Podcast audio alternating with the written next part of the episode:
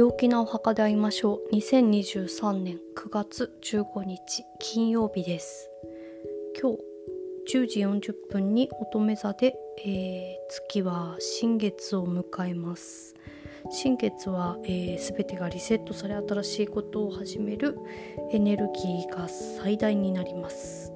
なんでここから満月に向かって徐々に膨らむことによって物事や計画が達成と向かいやすくなるというタイミングです。えー、っとですね今日はですね結構開放感があったり自由感があったりするような感じです。あとなんかこうちょっとあの壮大な計画夢夢物語みたいなレベルでの壮大な計画を立てると結構いいかなと思います。まあ、全体的に一日を通してですねちょっとほわほわしたなんか夢見心地な一日になるかなと思います。はい、えー、そんなわけでえーと今日はですねレベッカ・キャンベルの「ワーク・ユア・ライト・オラクル」カードを引いてみました。トランスフォーメーション変容というカードでした。細胞レベルでの変化深い癒しということで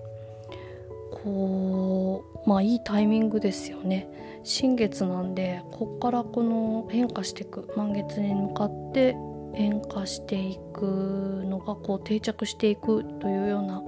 感じのイメージなので、まあ、ある意味今日にぴったりかなと思います。で、えーと深い癒しという意味もこのカードにはあって結構そのなんか過去に、えー、負った傷トラウマなんかがこう癒えるタイミングであるのかなと思います。はいでそのちょっとその何かそのトラウマだったりある方は当時の自分をこの客観的に見るっていうことができるできたら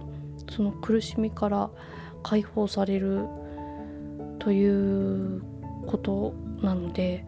まあもし思い出すことがあったらそういうふうにその客観的に見て自分はその時どうして、えー、どうしてどの言動に深く傷ついてしまったのかっていうのをこう客観的に観察してみるといいのかなと思います。あとはですね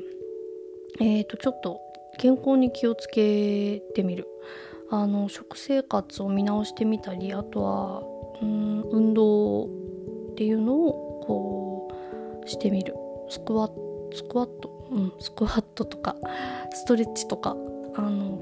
まあちょっと歩いてみるとか。そういうことをえっ、ー、とあの新月なんでね。この始めて習慣化するのにいいかなと思います。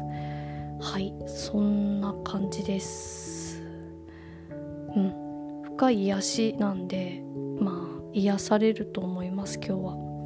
はいじゃあ今日も良い一日をお過ごしください。